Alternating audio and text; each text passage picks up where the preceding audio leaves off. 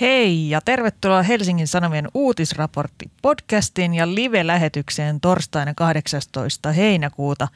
Minun nimeni on viikosta toiseen Tuija Siltamäki ja kanssani täällä Sanomatalossa Helsingissä Suomi-areenaa boikotoi Helsingin Sanomien talousto- ja politiikan toimittaja Teemu Muhonen. Moi.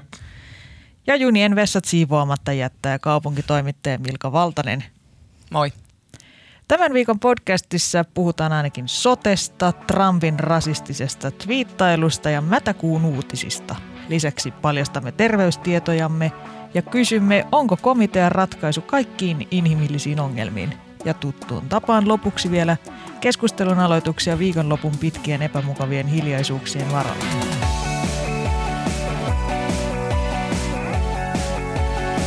Tervetuloa takaisin uutisraporttiin Teemu. Ilo, että olet jälleen kanssamme täällä. On todella kiva olla taas täällä studiossa, jossa mä itse asiassa olin viimeksi tuossa keväällä muutamaankin otteeseen, sillä me tehtiin tällaista vaaliraportti podcastia kolmen viikon ajan ennen eduskuntavaaleja. Kadulla on liikkunut huhua, että se oli aika intensiivinen rupeama. Kyllä, ja varmaan myös kuulijoille, koska äh, muistan hyvin sen, että ensimmäinen päivä, kun tämä vaaliraporttipodcast valtas uutisraporttipodcastin feedin, niin Tuomas Peltomäelle oli tullut sähköpostiin näpäkkä palaute. Miten se kuului? Uutisraportti pilalla, pelkkää paskaa tilalla. Tämä, tämä on kannustavat terveiset myös tähän tämän päivän, tämän päivän lähetyksemme, jonka läpileikkaava teema on Mätäkuun uutiset ja yrittäkääpä itse tehdä ajankohtaispodcastia heinäkuun puolivälissä. Ei ole muuten helppoa. Mutta onneksi yksi aihe on ja pysyy viikosta toiseen, vuoden ajasta toiseen, vuodesta ja vuosikymmenestä toiseen ja se on tietenkin sote-uudistus. Viime viikolla uutisraportin suorastaan legendaarisessa jaksossa käsiteltiin muun muassa hallituksen riitaisaa alkutaipaletta ja yksi riiden aihe on tietenkin sote ja tänään syvennymme siihen. Voisitko Teemu Muhonen nyt näin miehenä napakasti kiteyttää, mikä on sote-uudistuksen perimmäinen ongelma ja miten se näkyy tässä hallituksen touhussa? No ongelma on tällä ja kaikilla edellisilläkin hallituksilla sama. Haluttaisiin antaa, tai ihmiset itse haluaisivat päästä nopeammin hoitoon ja parempaan hoitoon. Jotta tämä voitaisiin toteuttaa, tarvittaisiin lisää työntekijöitä, lääkäreitä ja hoitajia, johon tarvittaisiin lisää rahaa, mutta poliitikot taas katsoo, että itse asiassa rahaa menee jo nyt liikaa ja pitäisi tehdä uudistus, jonka myötä käytetään vähemmän rahaa. Ja tässä on siis pieni ristiriita, että niin tarvittaisiin lisää rahaa, mutta sit sitä ei ole, vaan oikeastaan nyt jo menee liikaa rahaa. Kuulostaa, kuulostaa hankalalta tilanteelta, eli syntyykö tässä niin sanottu käärmettä pyssyyn tilanne? No. Miten kommentoi Milka Valtanen? En kommentoi. Onko tämä jonkinlainen impotenssimetafora? Ei, se on itse asiassa, tota, va- liittyy vanhaan metsästysaikaiseen metaforaan, mutta ei siitä sen enempää. Mutta millaista sotea Antti Rinne nyt oikein haluaa? Saanko siteerata Antti Rinteen hallitusohjelmaa? Luoja, te, luojan kiitos, ole hyvä. Tässä ohjelmassa siteerataan aivan liian vähän Antti Rinteen hallitusohjelmaa. Rinteen unelma, sote-unelma menee näin. Laadukkaat julkiset sosiaali- ja terveyspalvelut tuottavat hyvinvointia – Luottamusta siihen, että jokaisesta pidetään huolta, kun omat voimat eivät riitä. Miten kauniisti sanottu. Kuulostaa ihan Jumalan kämmeneltä klassikokappaleelta. Kyllä, ja tosiaan sosiaali- ja terveyspalvelujen sekä muun julkishallinnon tuottavuuskasvua vahvistetaan organisatorisin toimin sekä teknologian keinoin. Suomeksi toi tarkoittaa nimenomaan sitä, että rahat on loppumassa, joten meidän pitää saada jotain teknologisia äh, ihmekeksintöjä, jotka hoitaa vanhukset vähemmällä rahalla. Ehkä siinä avautuu mielenkiintoisia näköalapaikkoja esimerkiksi Yleisradion käytävillä päivystävälle Ylermi-robotille, joka neuvoo ihmisiä eri suuntiin. Mutta siis sote yritetään tällä kertaa saada pyssyyn eli maaliin muun muassa komiteatyöskentelyllä. Helsingin Sanomat kertoi sunnuntaina, että Rinteen hallitus aikoo palauttaa kymmeniä vuosia henkitoreissaan kituneen komiteatyön vallankäytön ytimeen. Suomessa tämä komitea oli pitkän jutun mukaan kirosana, joka edusti jotenkin vanhakantaista ja jäykkää suurten kompromissien politiikkaa ja kieltämättä vähän jotenkin neuvostoaikaiselta se kuulostaa. Mutta ymmärrättekö te siis Milka ja Teemu, mitä tämä komiteatyö oikein tarkoittaa? No, jos joku on vuosito- vuosikymmeniä henkitoreissaan kitunut, niin se on kyllä sote. Mutta ilmeisesti on myös Oh, komiteatyö. burn. burn. En tiedä, mitä komiteatyö käytännössä tarkoittaa. Kiitos. No mä tietysti tiedän. Komitea, Luonnollisesti. luonnollisesti. Komiteatyö Ei me muuten oltaisi kutsuttu sua tänne No podcastiin. kyllä, mä san, puhun, nyt, pu, puhun lyhyitä puheenvuoroja, jos mä vaan kerron totuuden eri aiheista. Komiteatyö siis tarkoittaa sitä, että kun poliitikot on yrittänyt ensin tehdä jotain tosi pitkään, Joo. mutta sitten ne on päätynyt riitelee, koska aina kaikissa uudistuksissa joku menettää ja se ei käy jollekin. Niin sitten kun käy niin kuin vaikka sotessa, että sitten se ei onnistu, mm. niin sitten nostetaan kädet pystyyn ja perustetaan sellainen komitea, jossa on enää virkamiehiä ja asiantuntijoita. Ja jotka se- poliitikot viedään, viedään pois sieltä sähläämästä. niin, ne lähtee vähän niin kuin sivuun siitä Joo. Sähläämästä. No tietysti eihän se, kyllähän ne lopuksi tulee mukaan katselemaan, että mitä nämä kaiffarit mm. on täällä saanut aikaan, mutta vähän se on tällainen, niin kuin, että, että kun politiikka järjestelmänä pettää, niin otetaan komiteat käyttöön ja sehän on tuottanut ihan mahtavia asioita Suomessakin. Kuten mitä esimerkiksi? No kuten mun suuresti rakastama eläkejärjestelmä. Ai. Työeläkekomitean aikaansaannos ajassa- 60-luvun alusta. Eli lähetystä on takana 7 minuuttia ja 18 sekuntia ja Teemu Muhonen pääsee ensimmäistä kertaa puhumaan eläkkeistä. No siinä meni tällä kertaa aika pitkään. Mutta tota, mutta siis miten ne eroako komitea työryhmästä esimerkiksi jotenkin? Vai onko se vaan sama asia ja paremmalla brändillä? Niin, tai en tiedä, onko se parempi brändi, jos on tosiaan niin kuin tulevaisuushallitus käyttää tällaista komiteasanaa, joka on niin kuin kaukaa menneisyydestä, niin en tiedä, onko se brändi sinällään parempi. Ehkä, mm. ehkä siinä mielessä, että sillä komitealla on niin kuin, äh, siihen liittyy onnistumisia. Joo. Se on niin kuin ajalta, jolloin nämä työryhmät, jotka nimettiin komiteoiksi, sai vielä aikaa jotain. Myönteisiä muistikuvia. Mutta jos ajatellaan vaikka sotea, niin se, että kutsutaanko jotain tällaista laajaa valmistelua komiteaksi vai parlamentaariseksi työryhmäksi, niin en mä tiedä, onko sillä niin kuin loppupeleissä välttämättä ihan hirveästi väliä, että kuten tähän soteekin pätee, niin sisältö ratkaisee lopulta. Kyllä, mä luulen, että tota, henkitoreissaan hoitokotien lattioilla viruville mummoille on aivan täysin yhdentekevää, ajako heidän asiansa komitea vai työryhmä. Mutta Rinne väläytteli siis, oletko huomannut, että politiikassa aina siis väläytellään kaikenlaisia vaihtoehtoja. Väläytellään, kun ei uskalla, uskalleta niin. luvata, eikä myöskään kun ei, niin kun ei vielä, no, näinä aikoina ei saa enää, enää miespoliitikko edes vilautella. Mutta siis aina, aina niin kuin vä, tota, Rinnekin on väläytellyt tällaista niin komiteatyöskentelyn palauttamista jo joku vuosi sitten Uuden Suomen haastattelussa ja silloin sillä on just viittu tällaiseen jonkin valmistelevaan kokoonpanoon, jossa on kaikkia puolueiden edustajia asiantuntijoita ja tarkoitus on ehkäistä sitä, ettei, se nyt lainaan, näihin asioihin ei tarvitse palata aina uudelleen ja uudelleen.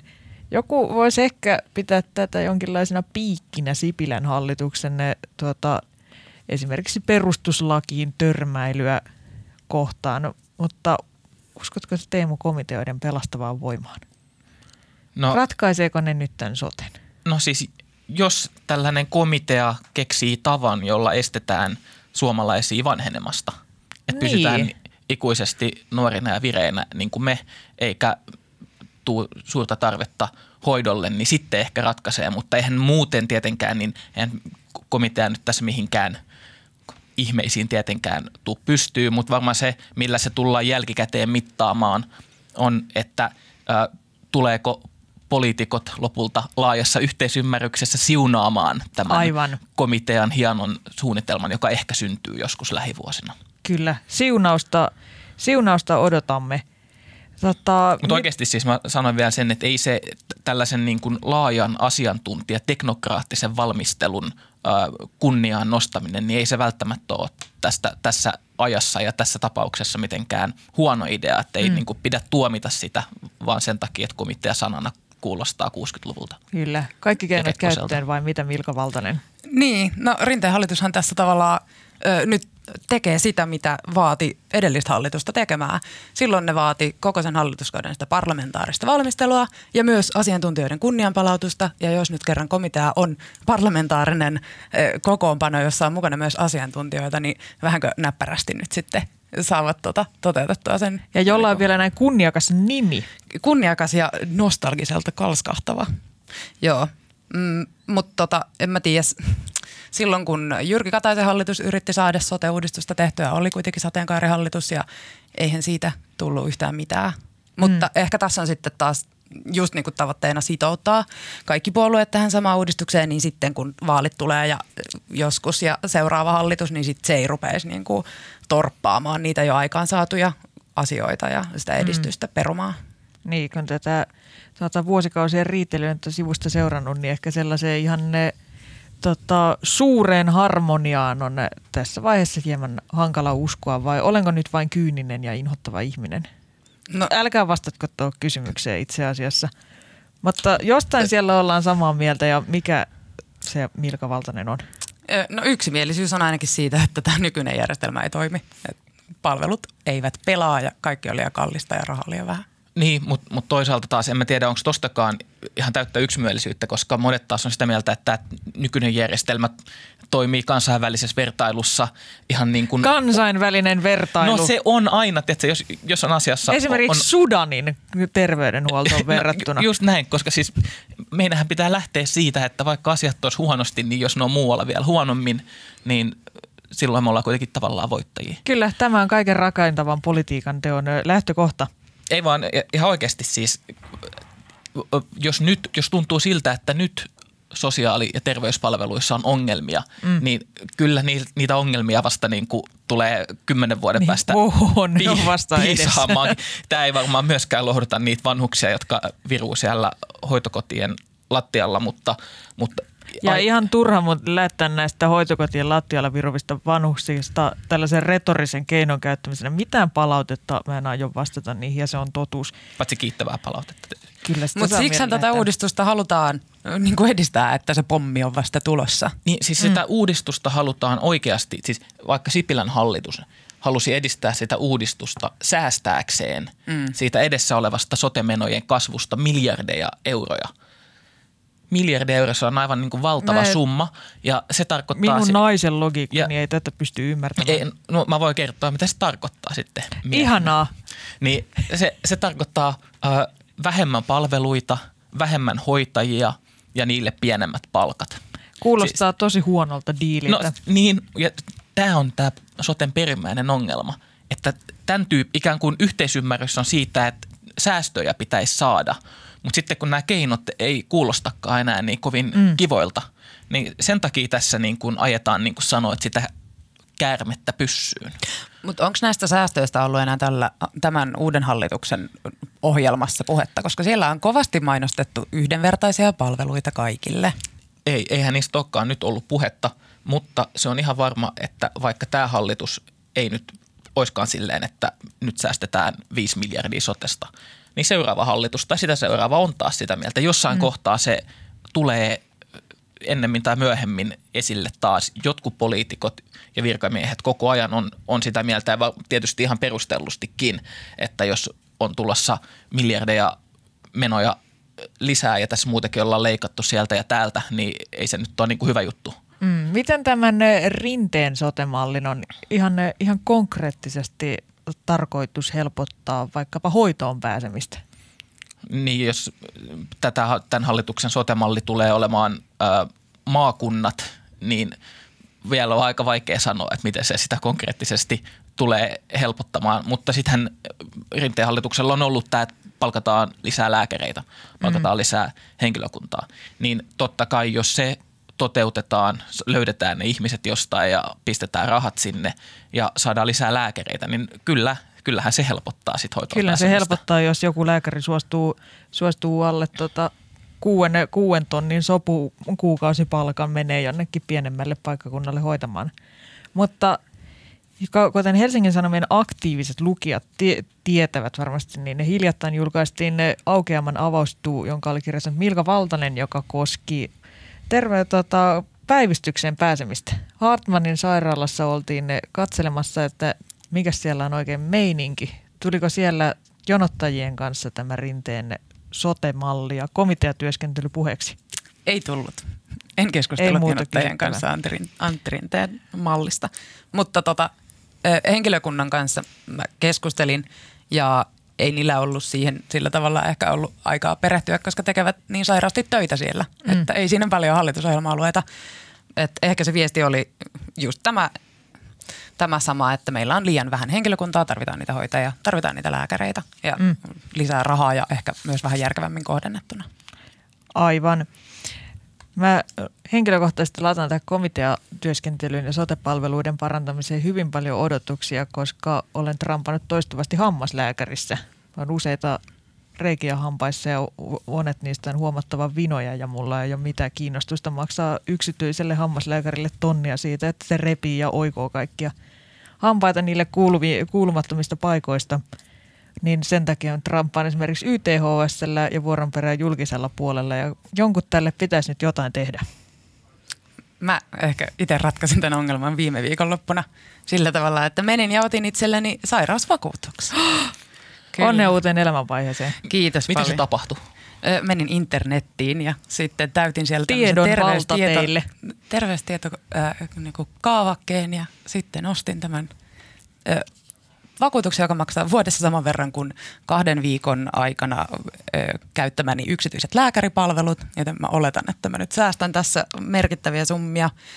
Ja tota, tämä on nyt tämmöistä mun porvarillista kapinaa tätä hyvinvointivaltiojärjestelmää vastaan, kun tämä ei nyt palvele mua, vaan mä joudun käymään siellä yksityisellä. Joo, tämä on tietysti järkyttävä kohtalo, että sut on sieltä suorastaan pakotettu sinne yksityiseen sairaanhoidon piiriin. Kyllä. Ilmeisesti et ole yksin tämän suunnitelmasi kanssa. No en, en ole yksin. Ehkä tämä syntyi semmoisesta joukkopaineesta, koska... Joukkopsykoosista. Koska tota, näiden sairausvakuutusten määrä oikeasti on aika isossa kasvussa ja varsinkin tämmöiset maksukykyiset libertaarit, kuten minä, ottaa. Niin, tota, kahdeksassa vuodessa siis on tullut 35 prosenttia kasvua näiden vakuutusten määrään. Ja... Sama verran kuin mulla painoa. Hyvä tietää, sä voit ilmoittaa tämä sun sairausvakuutuksen terveystietokyselyssä. Jo puolella miljoonalla suomalaisella on tämmöinen vakuutus ja tota, niin, pienituloisista kuitenkin vain kahdeksalla prosentilla. Et mm. Suurin osa vakuutuksia ottaneista on tämmöisiä hyvätuloisia, siis luultavasti paljon paremmin toimeen tulevia kuin minä. Mä en vaan osaa käyttää mun rahoja fiksusti. Ja mä niin ymmärrän sen, että tämä mun vakuutuspelleily nyt tarkoittaa sitä, että mä osallistun yhteiskunnallisen eriarvoisuuden kasvattamiseen. Mun mielestä sä itse asiassa olet syypää siihen, että meillä Suomessa on, huo, on huono-osaisuutta ja tuloerot.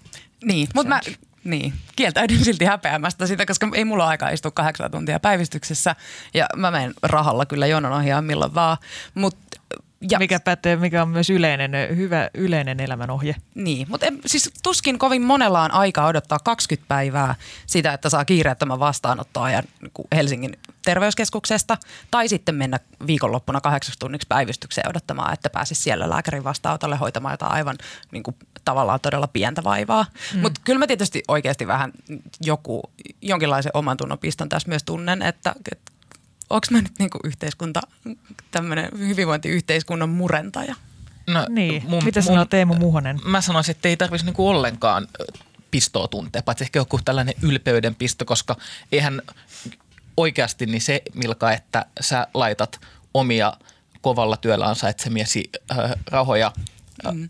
lääkäripalveluihin sen sijaan, että ne tulee julkisista rahoista, niin sähän teet palveluksen – niille henkilöille, joilla ei ole mahdollisuutta työterveyteen tai ö, yksityiseen hoitoon, mm. koska niille jää sitten enemmän sitä Milka Valtonen rahaa. kasvattaa BKTtä. Tämä onkin hyvän tekeväisyyttä.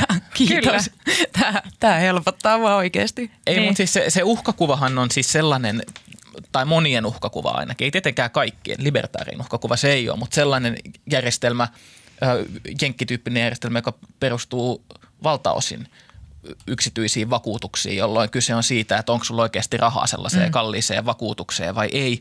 Mutta niin kuin mun mielestä ei täällä Suomessa vielä ihan siltä näytä, että me oltaisiin niin kuin romuttamassa koko terve, julkinen terveydenhuolto ja siirtymässä tällaiseen järjestelmään. Eli se, että jos tässä nykyjärjestelmän ohella jotkut laittaa, jolloin maksukykyä, niin laittaa omaa rahaa tavalla tai toisella palveluiden saamiseen, niin se on suuri palvelus yhteiskunnalle silti ja heikompi. Mi- silti, minu, silti, silti minusta Milka Valtasena as, uh, asettamaan uhkaa yhteiskunnalle ei pidä vähätellä.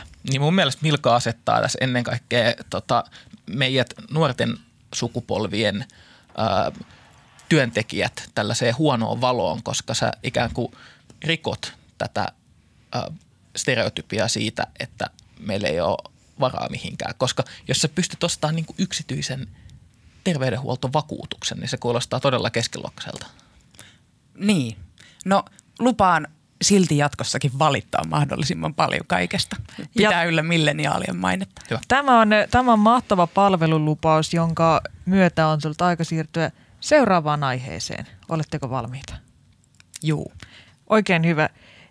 Ja sehän on, sehän tietenkin Donald Trump, joka ilmeisesti tu, tuumasi, että no niin, tällainen sekoilu on, tällaista sekoilua antaa aika jatkaa ja taas mennään saatana ja naratti Twitterin auki ja rupesi twiittailemaan, että mä en mitenkään jaksa siterata tätä koko asiaa. Mutta siis kyllä te, kyllä te tiedätte, mistä on kyse. Että kumma kyllä nämä kaikki edistysmieliset demokraattien naiskongressiedustajat tulee alkujaan maista, joiden hallinnut on täysiä katastrofeja ja nyt ne pätee täällä maailman parhaassa maassa siitä, että miten asiat pitäisi hoitaa ja miksei menisi takaisin sinne ja korjaisi niitä asioita, että tulisi sitten saatana tänne neuvomaan. Tämä on nyt jotenkin niin kyllästyttävä perinteisen kuulonen ne keissi, että voisitko sä Milka Valtonen nyt niin kuin Yhdysvaltain ystävänä kertoa, että miksi juuri tästä, näistä twiiteistä tulisi kiinnostua?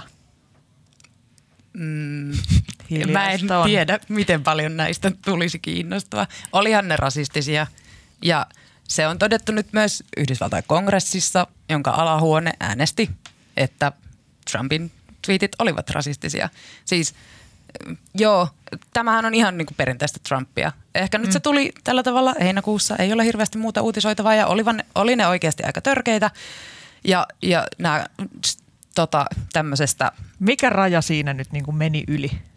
No nämä ö, Alexandria Ocasio-Cortez, Ilhan Omar, Ajana Presley ja Rashida Tlaib on ö, ei-valkoisia nuoria naisia, jotka ovat ensi kertaa nyt siellä alahuoneessa ö, edustamassa Yhdysvaltain kansalaisia.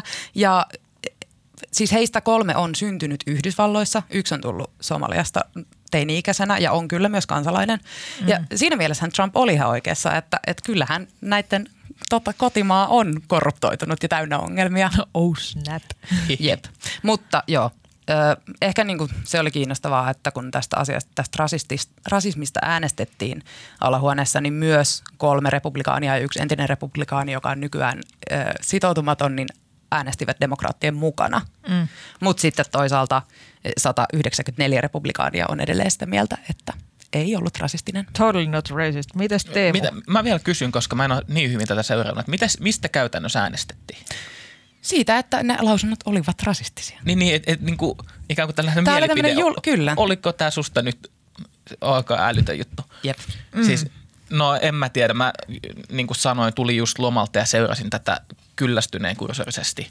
Äh, koska tietysti on ilmeistä, että Trump, en tiedä, niin kuin kukaan ei varmaan tiedä, ajatteleeko se oikeasti noin, ei välttämättä ajattele, ehkä ajattelee, en tiedä kiinnostaakseen se enää ketään. Et jaksas mm. kukaan enää edes loukkaantuu tästä, kun nämä on tällaisia niin, kuin niin ilmeisen laskelmoivia ulostuloja, joilla otetaan ilmatilaa haltuun ja niin, pistetään teatteri pystyyn. Joo, valmistaudutaan tuleviin vaaleihin. Niin, mm. niin, et, en Kyllä, mä tiedä, niin, Trump on tietenkin itse kiistänyt olevansa rasisti ja nimittänyt tätä äänestystä demokraattien vehkeilypelleilyksi. Minä en tietenkään itse tiedä vehkeilemisestä yhtään mitään, mutta kieltämättä nyt herää kysymys, että mitä ihmeen järkeä tällaisen teatteriäänestyksen järjestämisessä on? No onhan se merkitys siis ainoastaan symbolinen, että ei sillä käytännössä ole vaikutuksia. näiden kommenttien, twiittien pohjalta myös toi Texasin demokraattiedustaja Al Green nosti siis jopa virkarikossyytteen presidenttiä vastaan. Ihan liikuttavaa. Kyllä, ja hetken ennen kuin saavuimme tänne studioon, niin toi kongressialahuone äänesti siis myös demokraatit aivan murskaluvuin, että ei tämmöistä syytettä nosteta. Et ehkä tässä on niin kuin ollut tarkoitus osoittaa, että, että Yhdysvaltain kongressi ei hyväksy tämmöistä kielenkäyttöä, eikä tämmöisiä kommentteja, eikä tällaisia hyökkäyksiä demokraattisesti valittuja edustajia kohtaa. Ja sitten mm. samalla tämä oli niin kuin demokraateille, jotka ovat vähän hajallaan, muun muassa just näiden neljän tikun nokkaan joutuneen edustajan toimesta. Tämä oli hyvä hetki niin kuin puolueelle yhdistyä. Mm. Joo, mm. kauniilla tavalla löytyi yhteys. Joo, ja sittenhän tämä oli muutenkin niin kuin hieno veto Trumpilta. Jotkuhan jopa epäili, että hän tuttavansa Epsteinin äh, tällaisia miten, miten sanois, sikailuja, niin, niin, niin hän, hän on tuomittu, niin, jotka nousi uudestaan pintaan, niin ohjaamalla keskustelun itseensä ja omaan twiittiinsä, mm. niin sai tämän keskustelun laitettua sivuun. Tähän niin. nyt on vain yksi tällainen salaliittoteoria, mutta näinhän siinä joka tapauksessa kävi, että tästä tuli ykkösaihe. Mm, kyllä. kesällä 2017 silloin, kun oli nämä Venäjä-tutkinnat meneillään ja Mueller ilmeisesti julkaisi just silloin jotain löydöksiä ja muuta, niin silloin Trump rupesi raivokkaasti twiittaamaan tästä amerikkalaisen jalkapallon NFL-joukkueen niin protesteista, jotka liittyy mm. poliisiväkivaltaan ja siellä ei osa pelaajista suostunut tota, polvistumaan kansallislaulun aikana ja näin. Ja sitten sit se niin kuin Trump twiittaili ja eipä puhuttu enää Venäjästä sen jälkeen. Mikä tuokin meidät varsinaiseen aiheeseemme, johon tällä tota, Aasinsillalla on alustettu, että miten ihmeessä me niin kuin ja, tota, mediana ja median käyttäjinä jaksetaan olla niin kiinnostuneita niin kuin joka ikisestä Twitterin narahduksesta, mitä tuolla rapakon takana oikein tapahtuu. Mikä ihmettää niin kuin jenkkifetissi meillä oikein on? Voitteko nyt vastata? Niin, Milkahan on ilmeisesti Jenkkien ystävä. Liberto, vanhana Kyllä, Liberto. Niin, vakava jenkkifetissi. Fetissi. Mm. No, Yhdysvaltain politiikka on mielenkiintoista. Ja se on kiin, niin kuin tärkeää myös, ainakin ulkopolitiikka vaikuttaa kyllä globaalisti myös mm. sit sen kautta meihin suomalaisiin. Mutta lähinnä se on kai se, että, että siellä on vaan niin hullu meininki, että sitä on jotenkin ihanaa seurata – se on suurta draamaa. Niin siis se on tosi hyvää show. Siis jos ajattelee tätä show-vertaustahan on käytetty tosi paljon sen takia, että nykyinen presidentti on tullut show-bisneksestä.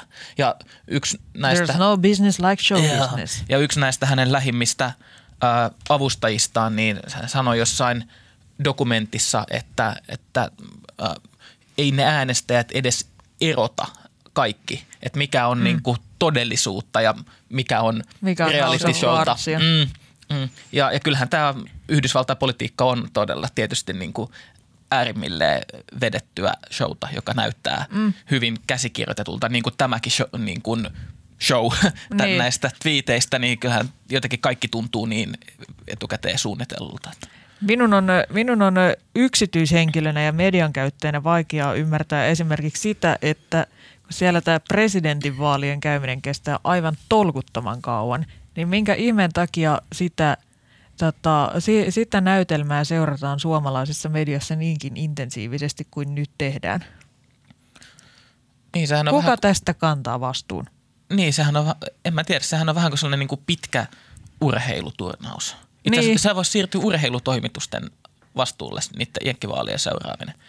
Koska, se on tervetullut uudistus. Joo, on esivaalit ja sen jälkeen niin se, se jatkuu, en mä tiedä kuinka kauan se jatkuu, mutta siis Kaksi vuotta. Kaksi. kaksi. Siellä on niinku käytännössä koko ajan vaalit käynnissä. Jep. No niin, siis mä, mulla ainakin tuli sellainen hetki, kun jossain vaiheessa joku sanoi, että niin, että nämä alkaa valmistautua seuraaviin vaaleihin täällä Trumpia vastaan. Eikö herra Jumala, pääty? Eikö tämä just valittu tämä kaveri? Niin. Että on vähän kuin, niinku, se on vähän sellainen sykli menee kuin suomalaisen apurahatutkijan elämä. Että sä kä- käytät puoli vuotta. kokemuksesta?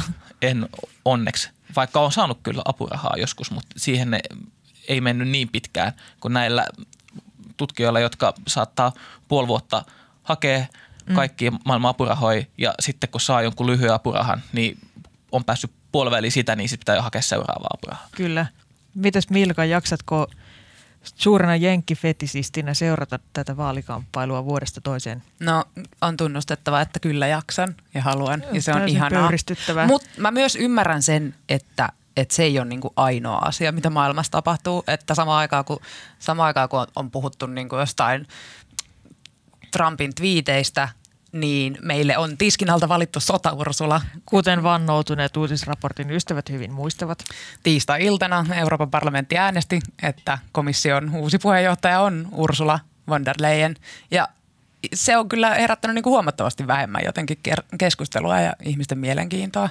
Kyllä meille tota, se silleen katsoo, katsoo painotuksia vaikka suomalaismedian ulkomaan, ulkomaan sivuilla ja tota, välile, välilehdillä, niin kyllä siis tosi paljon vähemmän, tämä minun nä- näppituntumaa, niin en ole tehnyt tästä empiiristä aineistoanalyysiä, niin siis hyvin paljon vähemmän seurataan esimerkiksi Euroopan politiikkaa tai Euroopan, mai, Euroopan eri maiden politiikkaa. Mä en te, niin ne oli ihan yllätys esimerkiksi itselleni tämä Ranskan keltaliiviliikehdintä, että mistä yhtäkkiä kun putkahti ja sitten myös tämä, että tota, tämä kokemus siitä, että tiskin alta tulee sota Ursula, joka on kuitenkin Saksan puolustusministeri ja silleen aika Siis tota, iso tyyppi. Todennäköisesti suurin osa, suomalaisista, niin, suurin osa suomalaisista kuuli siitä vasta, kun viime viikko uutisraporttijakso tuli ulos. Niin.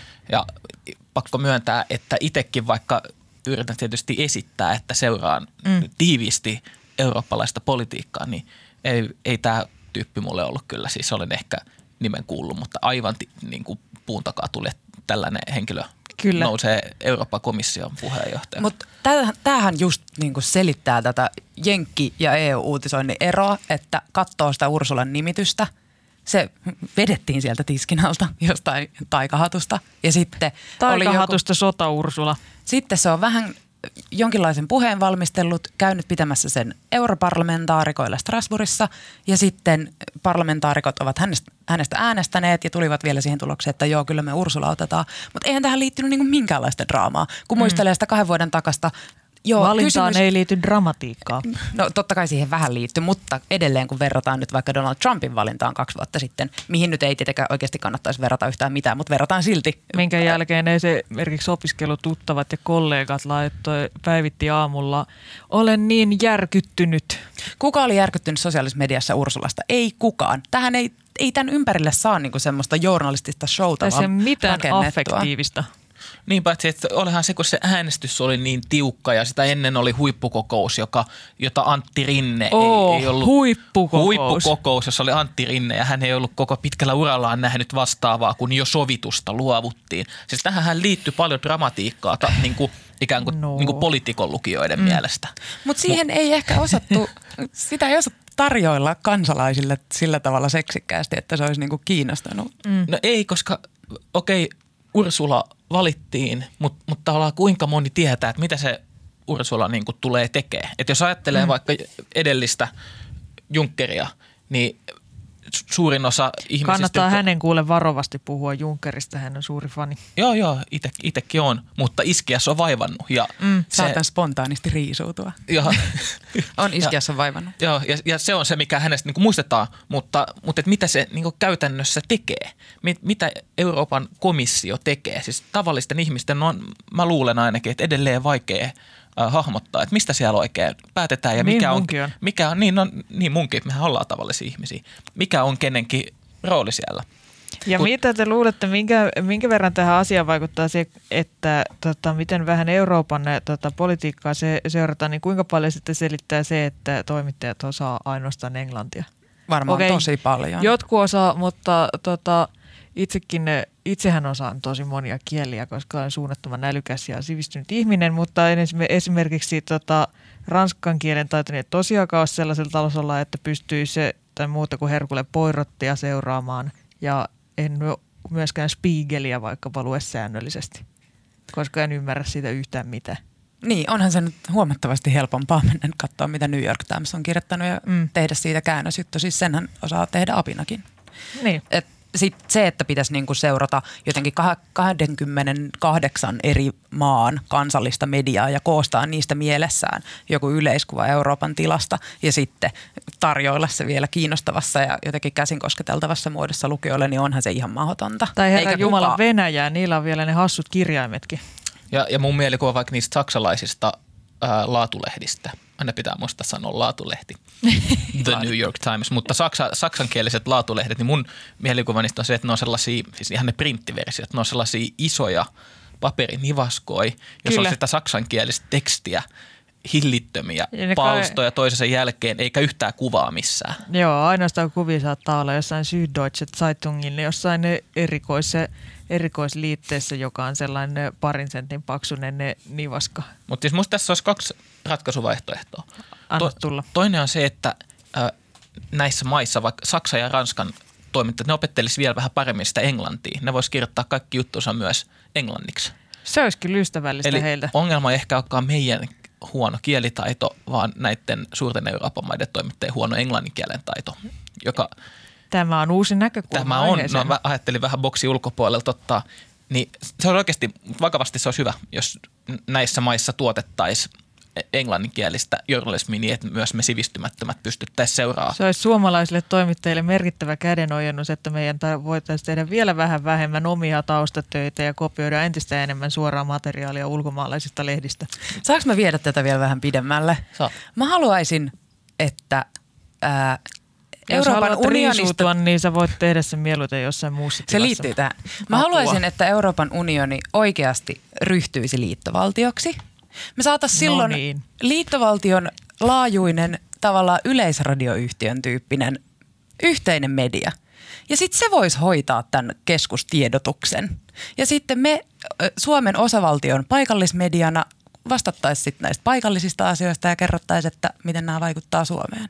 Mä, niin kuin, En mä näe tälle oikeastaan mitään muuta järkevää mä tunnen, ratkaisua. kun mun Twitter-notifikaatioista tapahtuu sellaista niin hiljaista kilinää ja tota, esimi- esimiesten sähköpostit alkaa pullistella. Siis musta oli hieno suunnitelma. Miettikää sitä hetkeä sitten, kun tota, tämä Euroopan yleisradio, Se olisi Niin. ihana. jo, niin joku sen äh, tällainen sankari tutkiva toimittaja tekee jutun äh, Ursulan äh, jonkun kummin kaiman hähmäsistä yhteyksistä johonkin eurooppalaiseen yhtiöön ja Ursula alkaa lähettelee vihaisia sähköposteja. Ursula yrittää vaientaa. Sille, se yrittää vaientaa, kyllä. Ja, Hatsdain Maul.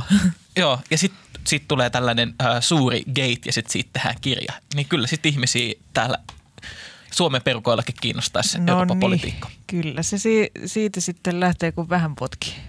Tota, nä- oliko teillä vielä jotain höyryisiä salaliittoteorioita, joita olisitte halunneet lisätä tähän? Ja mulla on se vaihtoehto B vielä. No niin, tähän, miten, kuullaan se miten me saataisiin tämä Euroopan politiikka yhtä kiinnostavaksi kuin Yhdysvaltain. Liittyykö niin, siihen riisuutumista? En ole tavallaan sellaista mm, aatteellista riisuutumista. Okei, Eli jos sota Ursula toimisi samalla tavalla kuin Trump. Trumphan on siis kiinnostava hahmo, Milka koska... Valtanen sen silmät revähti lautasen niin, mutta kun. Trump kertoo tälleen suoraan, että mitä hän aikoo tehdä. Joo. tehdään muuri tai äh, pistetään rajoja kiinni. Nä- Ne on hyvin niin kuin tällaisia selkeitä. Tai että palatkaa sinne, mistä tulitte. Jos sotaursulla ei pitäisi tätä ikään kuin sotaisaa luonnettaan, joka on tässä studiossa ilmeisesti löydetty, niin vakan alla, vaan twiittailisi, että nyt Naton pitäisi alkaa saman tien pommittaa Venäjää ja sitten vähän kapsii siihen väliin. Niin, Krieg.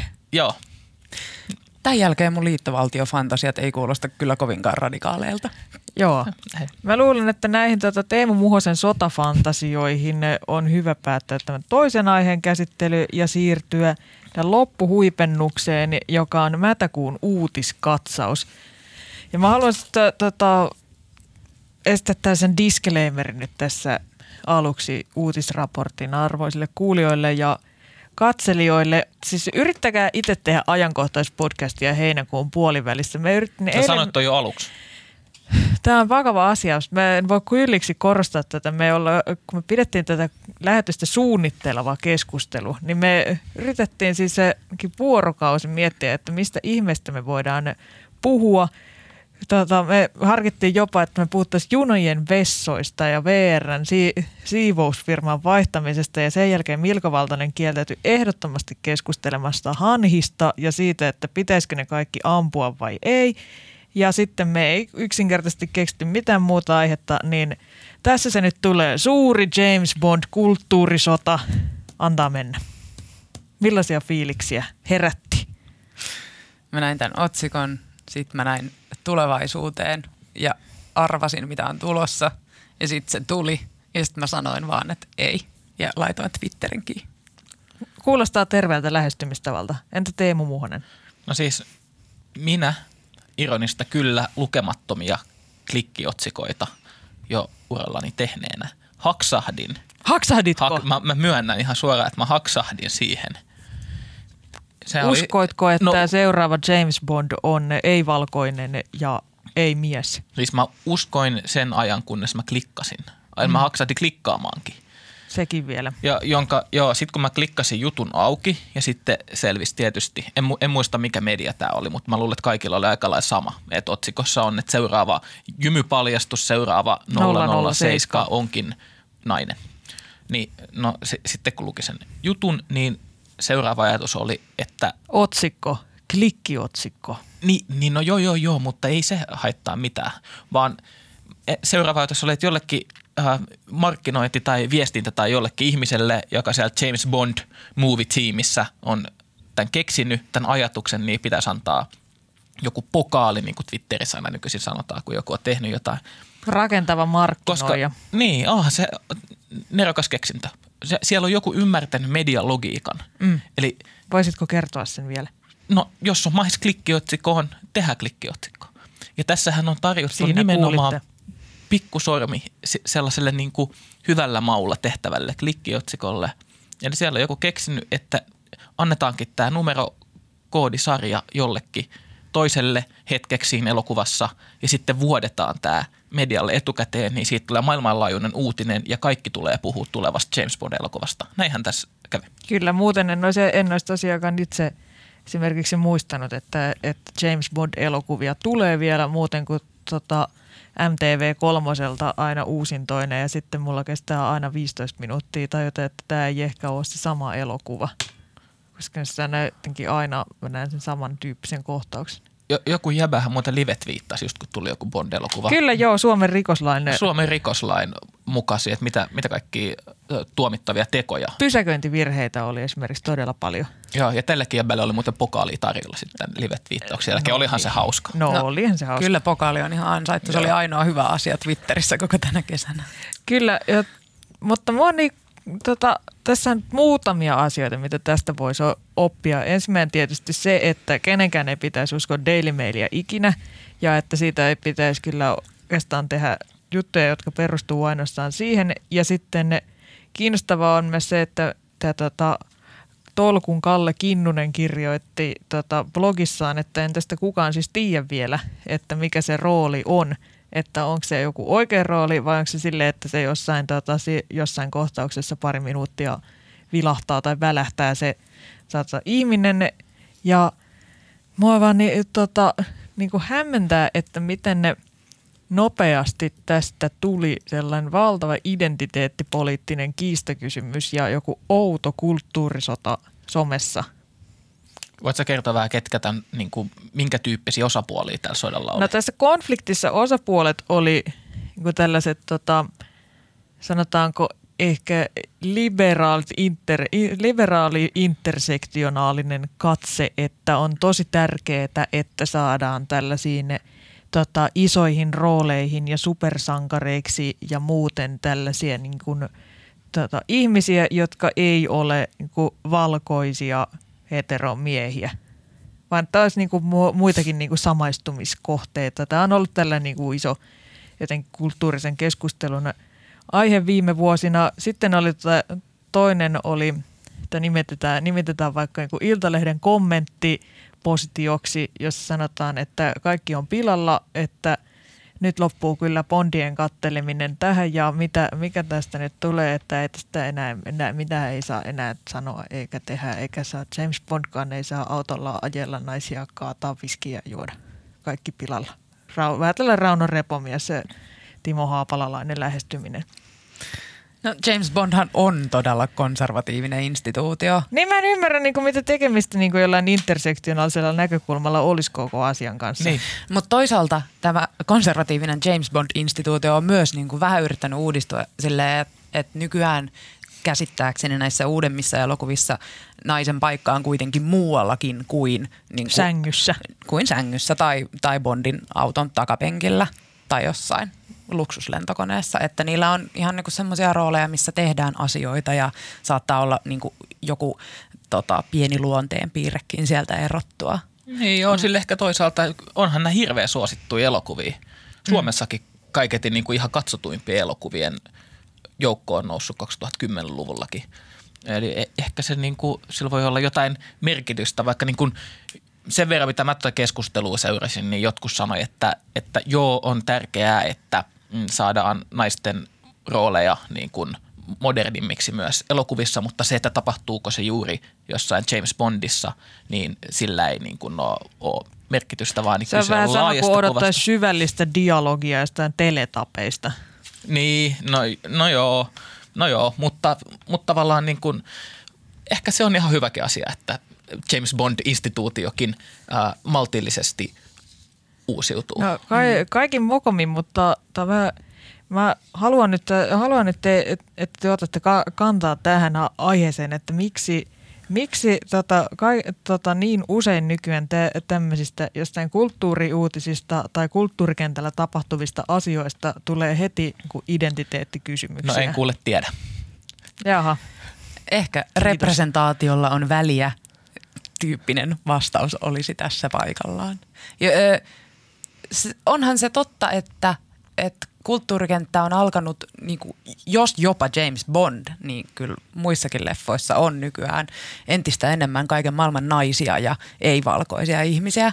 Ja sitten voihan olla, että, että se näyttää aluksi aika erilaiselta kuin mihin on totuttu, kun siellä on ollut yleensä aika niin kuin tietyn tyyppinen kästi. Mm. Ja ehkä se sitten järkyttää joitakin meistä joukossamme jotenkin tosi paljon. Varmaan on ihmisiä, jotka kokee, että nyt yritetään just niin käytetään tätä samaa käärmettä pyssyyn. Että pyritään jotenkin väkisin ajamaan niin kuin joka puolelle jo- jo- jotain niin kuin moderneja uudistuksia. Ehkä jotkut voi kokea näin, että, että niin kuin tästä on tullut jotenkin väkinäistä ja se vie ää, nautinnon vanhoista kunnon asioista, kuten James Bond-elokuvista. Niin, tätä ei ehkä kannattaisi edes sanoa, mutta jotenkin onko niin kuin James Bond-elokuvien kohderyhmä sellaista ollut koskaan, jota, joka niin kuin odottaa sinne jotenkin ei-valkoisia naisia pääosan esittäjiksi? Niin, jotka ja tässähän ei siis ole Bondista, ei, syvällistä, syvällistä tasa-arvonäkökulmaa. Niin, et ehkä niin kuin Bond-leffat on vähiten nyt jotenkin tämmöisen tasa-arvoisen näkökulma-asialla ollut koskaan. Ehkä. Niin, Mun- mutta mä luulen, että kuitenkin siis niiden ö, yleisö on ollut niin laaja, että kyllä ne elokuvan tekijätkin ihan selvästi elokuvasarjaan vaikuttavat niin selvästi katsoo, että jotta me voidaan pitää tätä laajaa yleisöä tällä vuosikymmeniä vanhalla suursarjalla tulevaisuudessakin, niin ö, ei voida olla ihan niin kuin enää siellä 60-70-luvulla. Ihan, ne- ihan niin paljon ei voi kouria enää nykypäivänä. Ja sanottakaa nyt, että, että uude, uusi James Bond ei ole nainen. Tai kukaan ei ole ainakaan väittänyt oikeasti, että niin kuin ois. Vaan Niin, sehän vasta olisikin sitten todella hyvä pommi, mutta sitten ei enää saisi tavallaan klikkiotsikkoa, kun sitten se olisi sama otsikko, niin. mutta se olisikin niin kuin totta. Se on tietysti aina haaste uutisoinnille, mutta kuten olemme tässäkin lähetyksessä jo todenneet, niin heinäkuu on mitä erinomaisin aika tuutata pihalle, jos jonkinlaista soopaa, josta saimme innoituksen käydä, lö- käydä tähän lopuksi vielä lyhyen Mätäkuun uutiskatsauksen. Mitä haluaisitte nostaa vielä esille? Mä haluaisin nostaa Tekirin teettämän Ketä suomalaiset vihaavat kyselyn, jossa ei Millaisia siis, ajatuksia se herätti? että kylläpäs meni samantekevä kysely Ylen pääuutiseksi hienosti. Että hyvä Tekir.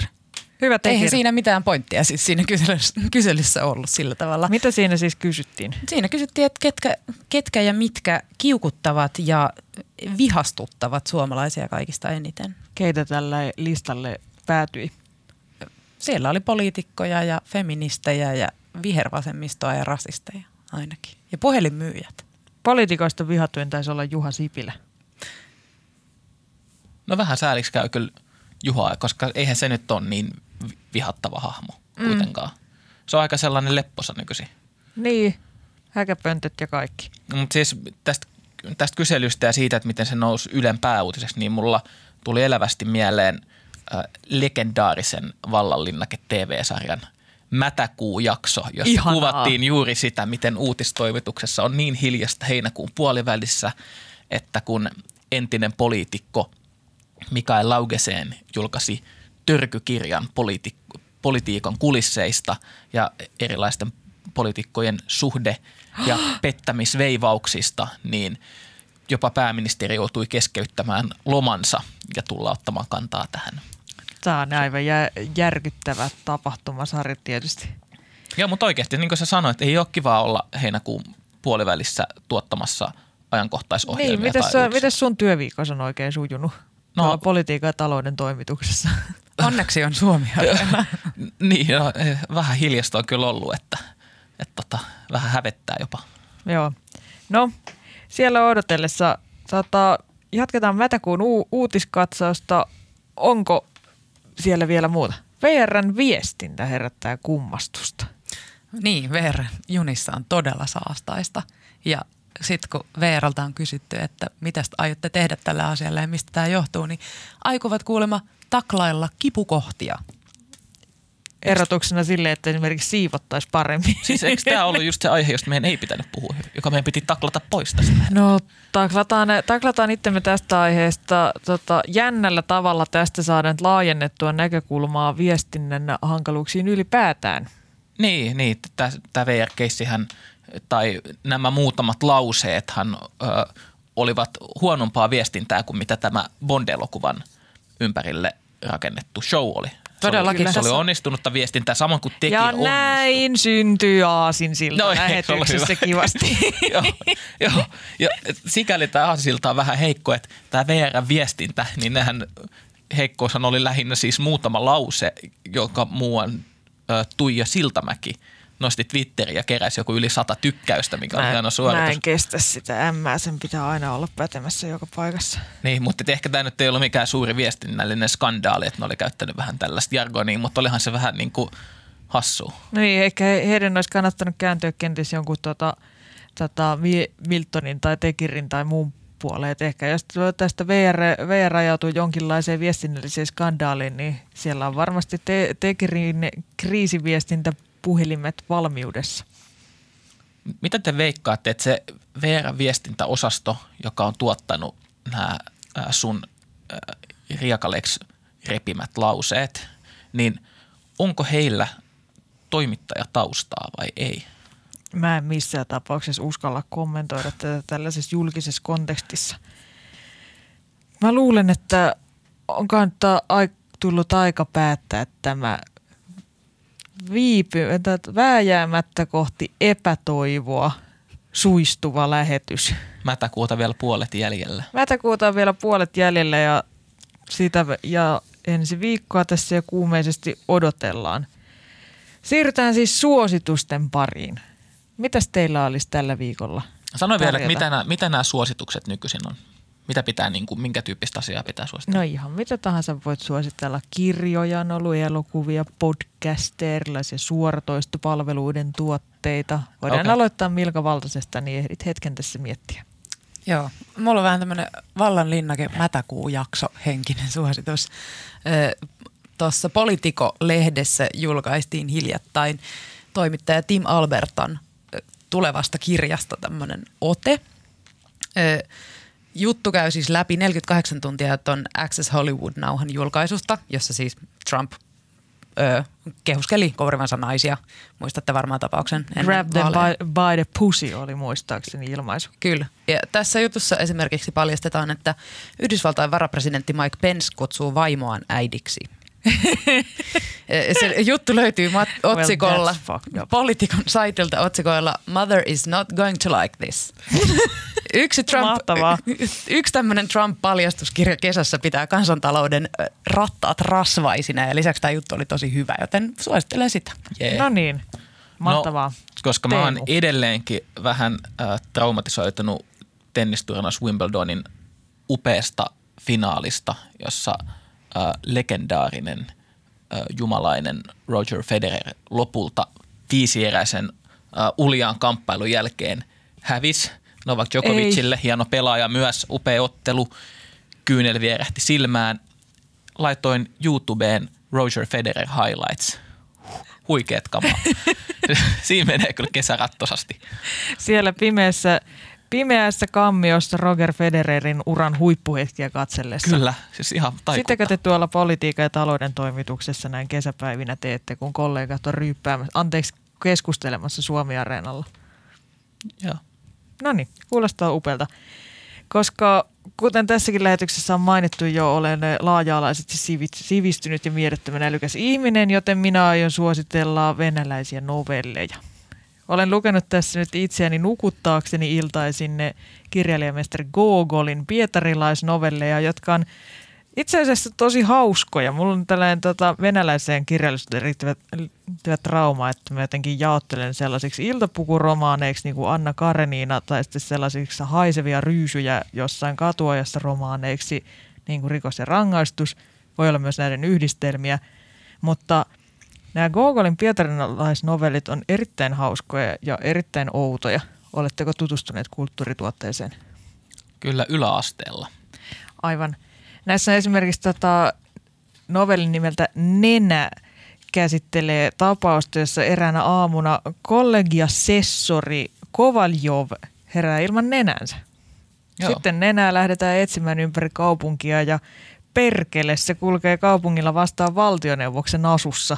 Sitten tätä nenää ruvetaan suostuttelemaan ja, ja asettelemaan takaisin Kovaljovin naamaan vaihtelevalla menestyksellä ja mä en ole edelleenkään aivan varma, että mikä tämän pointti oli, mutta se oli oikein hieno. Joo, tuttu tuote tosiaan yläasteelta, jolloin yritin vielä sivistää itseäni ja esittää jotain, mutta nyt mä oon sitten taantunut, taantunut Tenniksen Sen jälkeen ryhdyit politiikan toimittajaksi. Joo.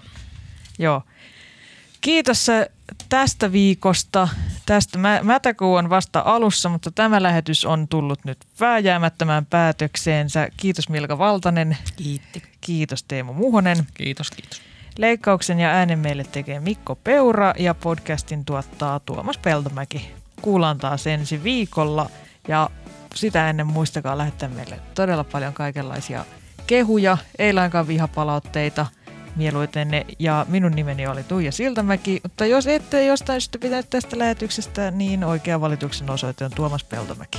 Kiitos, kuullaan taas ensi viikolla.